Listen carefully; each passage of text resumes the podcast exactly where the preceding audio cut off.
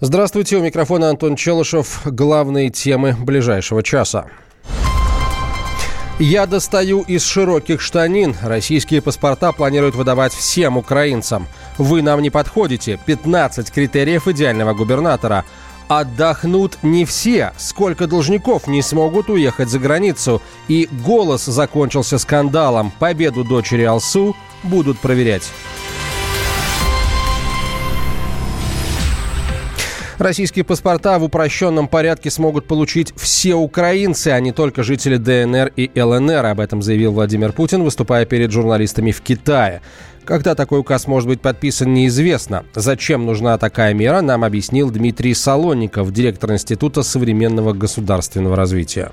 Абсолютно справедливая и честная история, когда в Российской Федерации возможность предоставление гражданства всем бывшим гражданам Советского Союза рассматривают, и это вообще можно считать как тренд на политику в сфере ближнего зарубежья. Такие прецеденты в мире существуют, и ничего сверхъестественного в том, что граждане бывшего СССР, которые когда-то перемещались легко по всей нашей стране, у которых остались дружеские связи, родственные связи на территории разных государств, в том числе и России, могут получить российское гражданство. Но ничего сложного в этом нет. Процедура должна быть, без сомнения, упрощенная для того, чтобы граждане нынешних стран, независимых бывших республик СССР, могли получить российское гражданство. Да, их нужно будет проверять, без сомнения, на причастность к криминальным элементам, разные политические реакционные группировки, в которых кто-то, может быть, участвовал или участвует. Это без сомнения. Система безопасности должна быть отлажена в нашей стране. Но то, что простые честные граждане, которые считают, что они когда-то родились в одной общей стране и сейчас хотят жить вместе этим же одним большим народом, могут получить российское гражданство, мне кажется, это правильно. И в этом отношении речь может идти и об Украине, прежде всего, как о близкой славянской братской республике, об украинцах, как братскому нам народу, так и о гражданах других ныне государств, раньше республик. Поэтому то, что президент заявляет такую возможность для всех граждан Украины, мне кажется, это движение в логичном направлении, и оно будет продолжено. Глава государства подчеркнул, что решение о выдаче паспортов жителям Донбасса принималось, что называется, не с кондачка. Проводились подсчеты, сколько будет желающих получить гражданство и приехать в Россию. На самом деле стремление переехать будет далеко не у всех, уверен директор Института демографии Высшей школы экономики Анатолий Вишневский. Понимаете, у нас существует такое представление, что украинцы, как только у них представится возможность, поедут к нам. А они, судя по всему, едут в Польшу, там, э, в другие страны. Вот, поэтому я не знаю, это политический шаг. Демографический эффект оценить трудно. Они переселятся, ну что им здесь? Приехал человек, получил гражданство, а дальше? Тогда нужна какая-то программа их там расселения, обеспечения финансов. Это все непонятно. И это на, на фоне там украинских выборов все делается. Ну, демографу делать нечего. Напомню, что с двадцать четвёртого апреля жители ДНР и ЛНР могут получить российское гражданство в упрощенном порядке. Темы дня. Проверьте свой полис ОСАГО, он может оказаться подделкой. Мошенники атакуют автолюбителей, предлагая им левые страховки. Как проверить свой полис и защитить себя в будущем, расскажет мой коллега Юрий Кораблев. Москвичка Марина Ясенева в январе на своем внедорожнике попала в аварию. Никто, к счастью, не пострадал, но машина подлежала ремонту. Были помяты крыло и дверь. Как и положено, у Марины был полис ОСАГО. Однако поездку в сервис пришлось отложить. Когда стали разбираться, оказалось, что у мужчины, у виновника аварии поддельный полис ОСАГО. Но самое ужасное было то, что у меня тоже оказалась поддельная страховка, хотя я все покупала у надежного страхового брокера. Ну и, конечно, после этого была большая волокита со всеми документами. В этот момент машина просто простаивала. Конечно, это было жутко неудобно, и я очень перенервничала. Такая ситуация совсем не редкость. По данным аналитиков, примерно каждый десятый автовладелец на самом деле не застрахован. Точное число водителей с поддельными полисами никто не знает, говорит начальник управления Европейского протокола Российского союза автостраховщиков Евгений Васильев. Есть информация информация, сколько есть машин и сколько есть полисов. Конечно, эти цифры никогда не сходятся, причем не сходятся они достаточно сильно. Но утверждать, что на все остальные машины сделаны поддельные полисы, тоже неправильно, потому что у нас огромное количество машин там стоит на приколах, не ездит, на них никто не покупает полисы и так далее, и так далее. И при этом они числятся в базе данных ГИБДД как зарегистрированные. Поэтому, я думаю, оценить это вряд ли возможно. Точных цифр точно нет. Мошенники пользуются ленью автовладельцев. Удобно, когда все делают за вас, да еще и бесплатно доставляют домой или в офис все документы.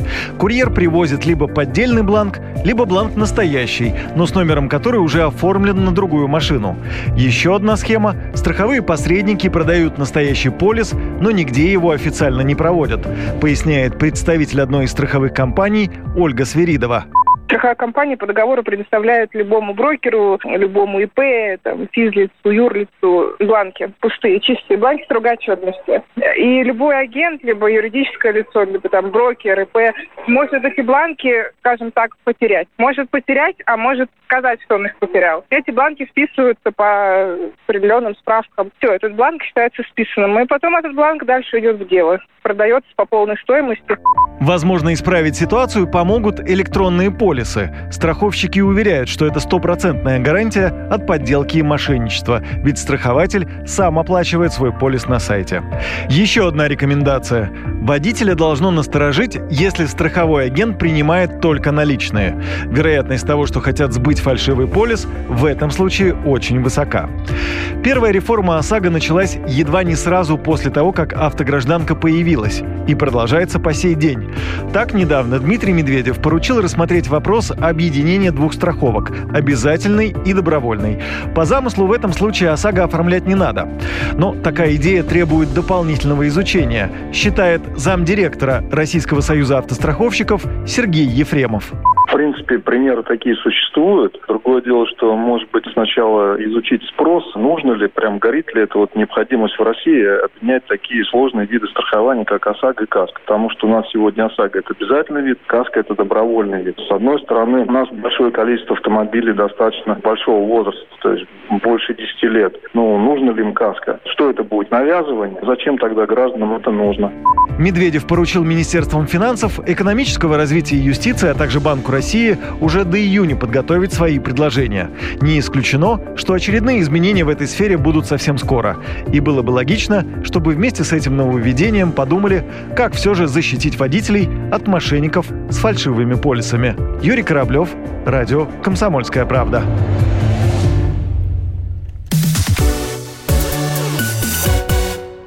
В России назвали регионы самыми короткими отпусками. Несмотря на то, что, согласно Трудовому кодексу, нам всем положено по двадцать восемь дней, в некоторых областях работники отдыхают гораздо меньше. Такие данные привел портал Headhunter. Он опросил более двух тысяч работающих и выяснил, что меньше всего отдыхают в Татарстане. Там тридцать четыре процента служащих проводят в отпуске меньше положенных двадцати восьми дней. На втором месте Свердловская область. Однако такие проблемы не всегда говорят о нарушении трудового законодательства, считает генеральный директор труда, э, генеральный инспектор труда Союза профсоюзов России Сергей Храмов. Отпуск двадцать восемь календарных дней, это вот определено. Законом меньше быть не может. Другое дело, что отпуск могут разбить на части. Работник может не отгулять отпуск, взять частями. Кстати, очень важно, что несколько лет назад у нас была ратифицирована конвенция МОТ по отпускам. Ее стали неправильно толковать. Из нее прочитали, что если там, за полтора года отпуск не отгулен, то он сгорает. Потом было решение Конституционного суда, которое разъяснило, что это неправильное толкование конвенции. Сгореть он не может. Просто работодатель должен принять все меры к тому, чтобы работник отпуск использовал. Но если он все-таки не использовал, то как минимум при увольнении все задолженности выплачиваются. Большинство опрошенных считают, что предоставляемого отпуска им достаточно. Половина отвечавших полностью используют все положенные им дни отдыха.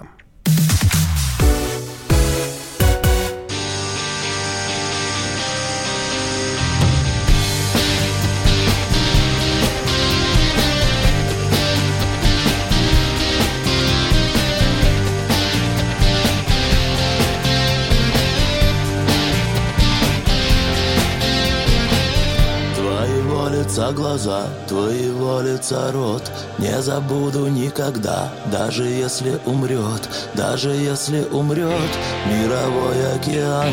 И не рыбы вместо рыб будут плавать там.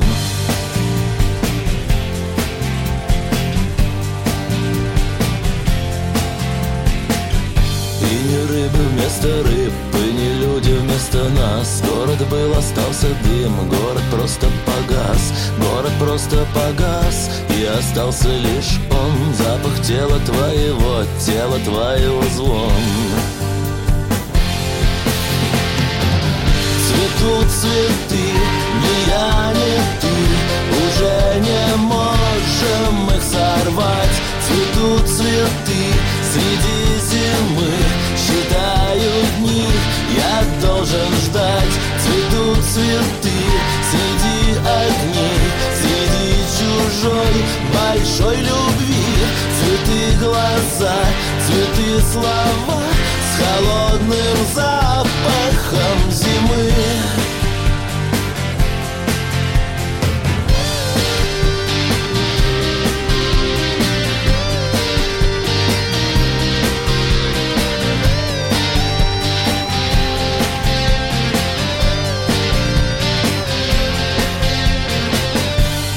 Птицы вместо птиц в облаках о тебе свои песни поют. Вовсе не о весне на холодной земле, населенной извне, приземляются они, инопланетяне. Будьте всегда в курсе событий.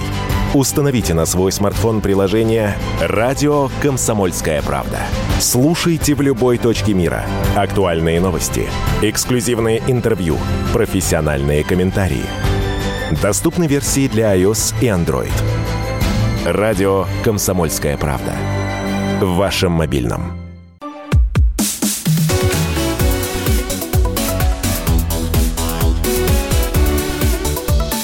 Темы дня. Президент России Владимир Путин назвал приговор Марии Бутиной беспределом. Американский суд накануне приговорил гражданку России к восемнадцати месяцам заключения за шпионаж. После этого срока ее депортируют. В несправедливости приговора уверен и член Верхней палаты парламента Игорь Морозов. Это не юриспруденция, это политика Соединенных Штатов Америки и фактически продолжение санкций уже против всех россиян, которые приезжают в Соединенные Штаты Америки. В командировку, на учебу, на лечение. И сегодня никто не застрахован оказаться в той ситуации, в которой оказалась россиянка Бутина. Если приезжает иностранец, изучает местный язык, если иностранец э, изучает политическую систему э, страны пребывания, он набирает новые для себя знания для того, чтобы в последующем развивать отношения между государствами, в частности, между России и США.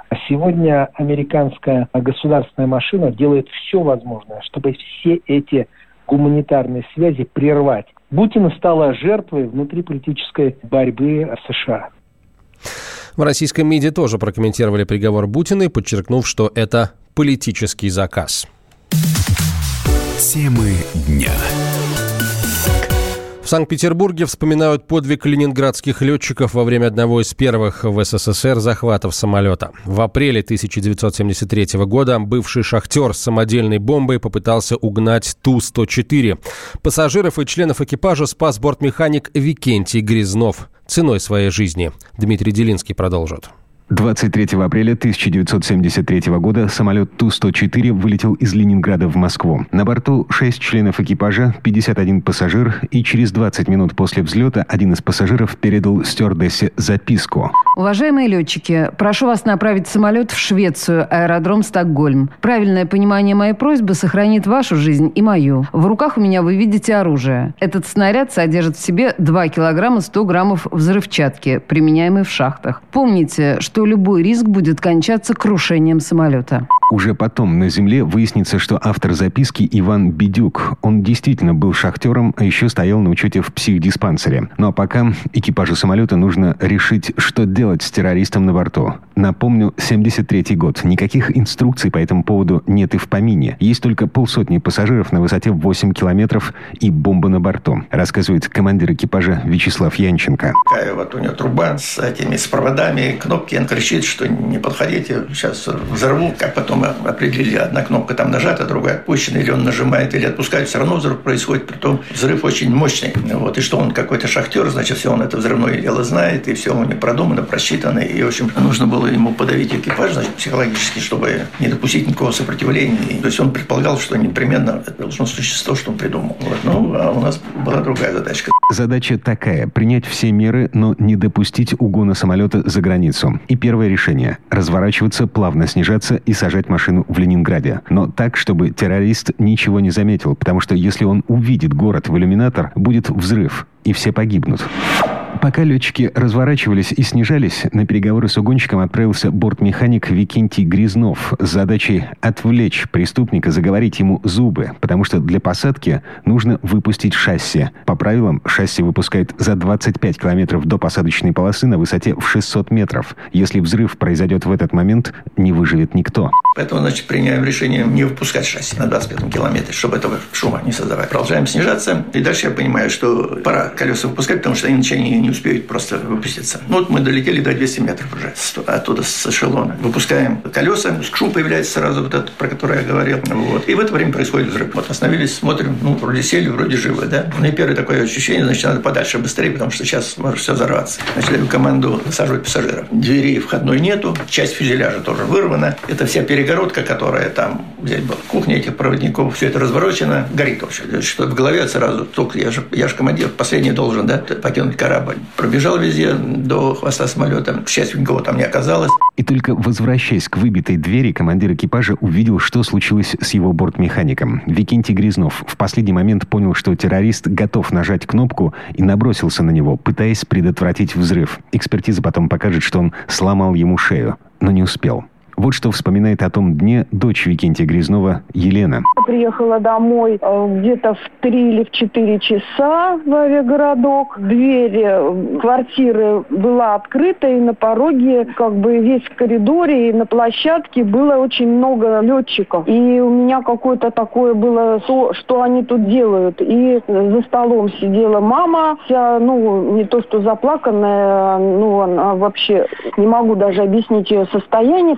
Вот они мне сказали, что произошел вот такой случай, и я все время им, у них спрашивала, ну, может быть, все-таки ранен, ну, может быть, все-таки ранен.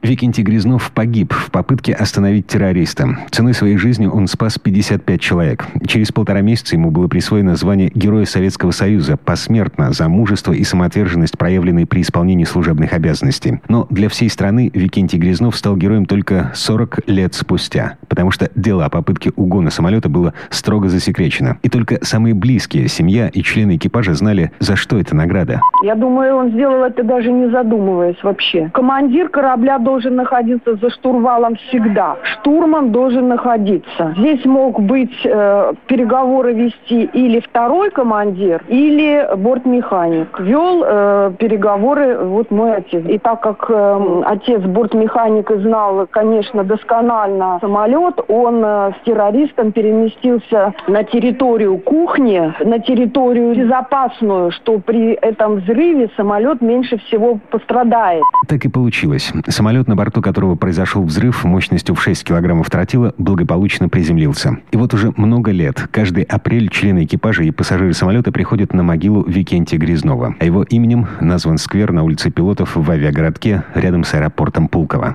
Дмитрий Дилинский, Радио «Комсомольская правда», Петербург.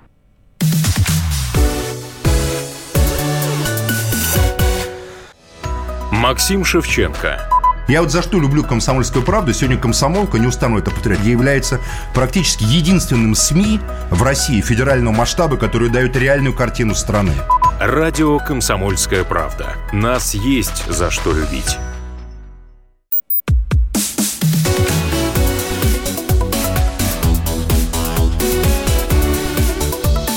Темы дня.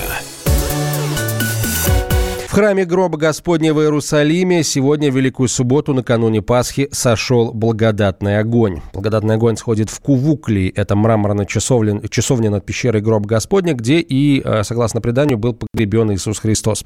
Это событие предваряет несколько часов молитв тысяч людей. От огня свечей патриарха Иерусалима и всея Палестина Феофила третьего верующие зажгли свои свечи, и огонь распространился по всему храму, после чего верующие должны разнести огонь на своих свечах по всему миру.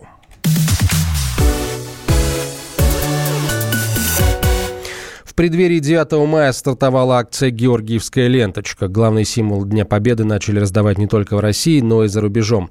Тем временем в многофункциональных центрах наблюдается наплыв посетителей. Все печатают фотографии своих родственников к акции «Бессмертный полк». Тему продолжит Валерия Лысенко. Семья Лопушковых из Подмосковья уже несколько лет участвует в акции «Бессмертный полк». Каждый год девятого мая они ездят в разные города России. Наталья Сергеевна рассказывает, что огромный поток людей на Красной площади в две тысячи пятнадцатом положил начало их личной семейной традиции. Следующей нашей поездкой после Красной площади были Подольск, затем Волгоград, Мамаев курган и Брестская крепость. Мы участвуем всей семьей. Наш младший сын всегда одевает военную форму, георгиевскую ленту и пилотку. И с гордостью несет портреты наших дедов. девятого мая две тысячи двенадцатого года. На улицы Томска вышли шесть тысяч человек с портретами своих родственников, героев войны. Тогда никто не мог предположить, что родившееся в сибирском городе шествие станет началом мощного международного патриотического движения, вспоминает один из организаторов той акции Сергей Лапенков.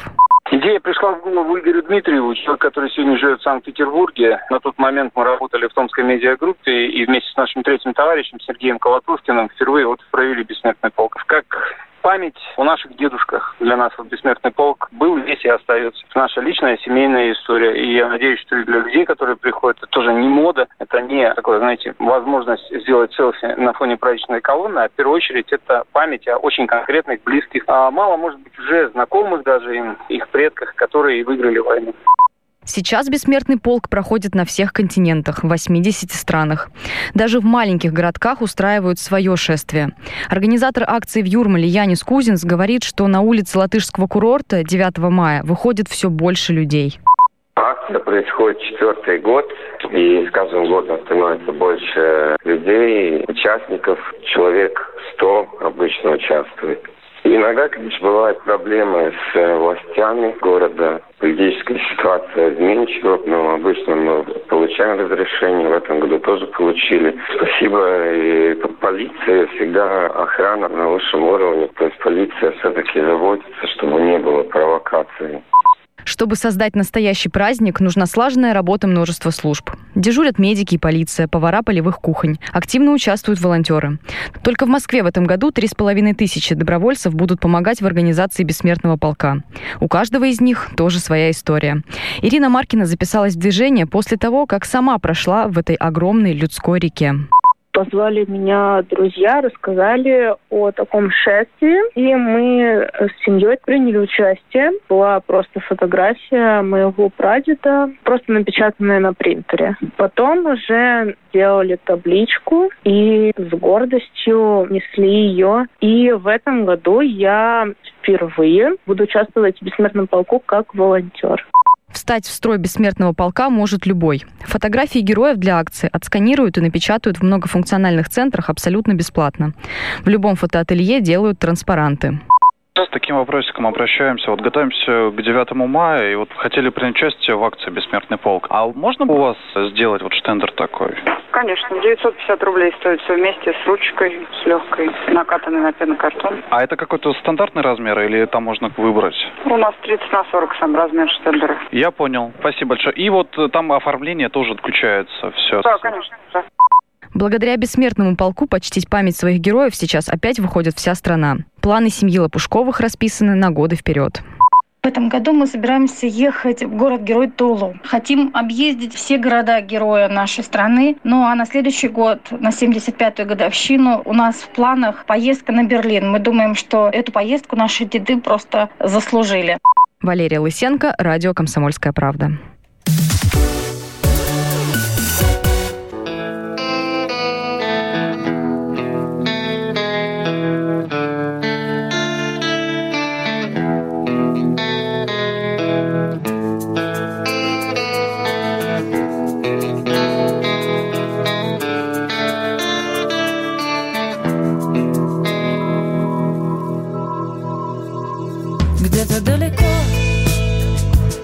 ведут бой в чужих городах.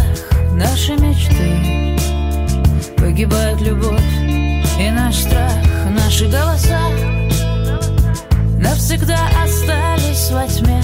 Где-то далеко умирать на войне.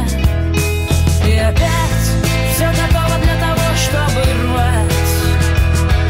И легко наполняются яростью наши сердца. И плевать, что никто не хотел умирать. Нам не жалко себя, а тем более слов и свинца.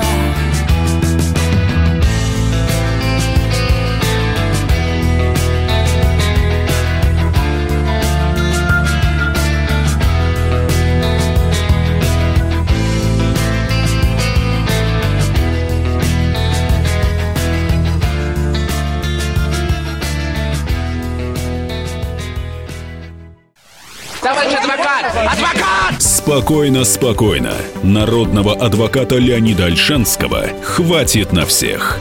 Юридические консультации в прямом эфире. Слушайте и звоните по субботам с шестнадцати часов по московскому времени.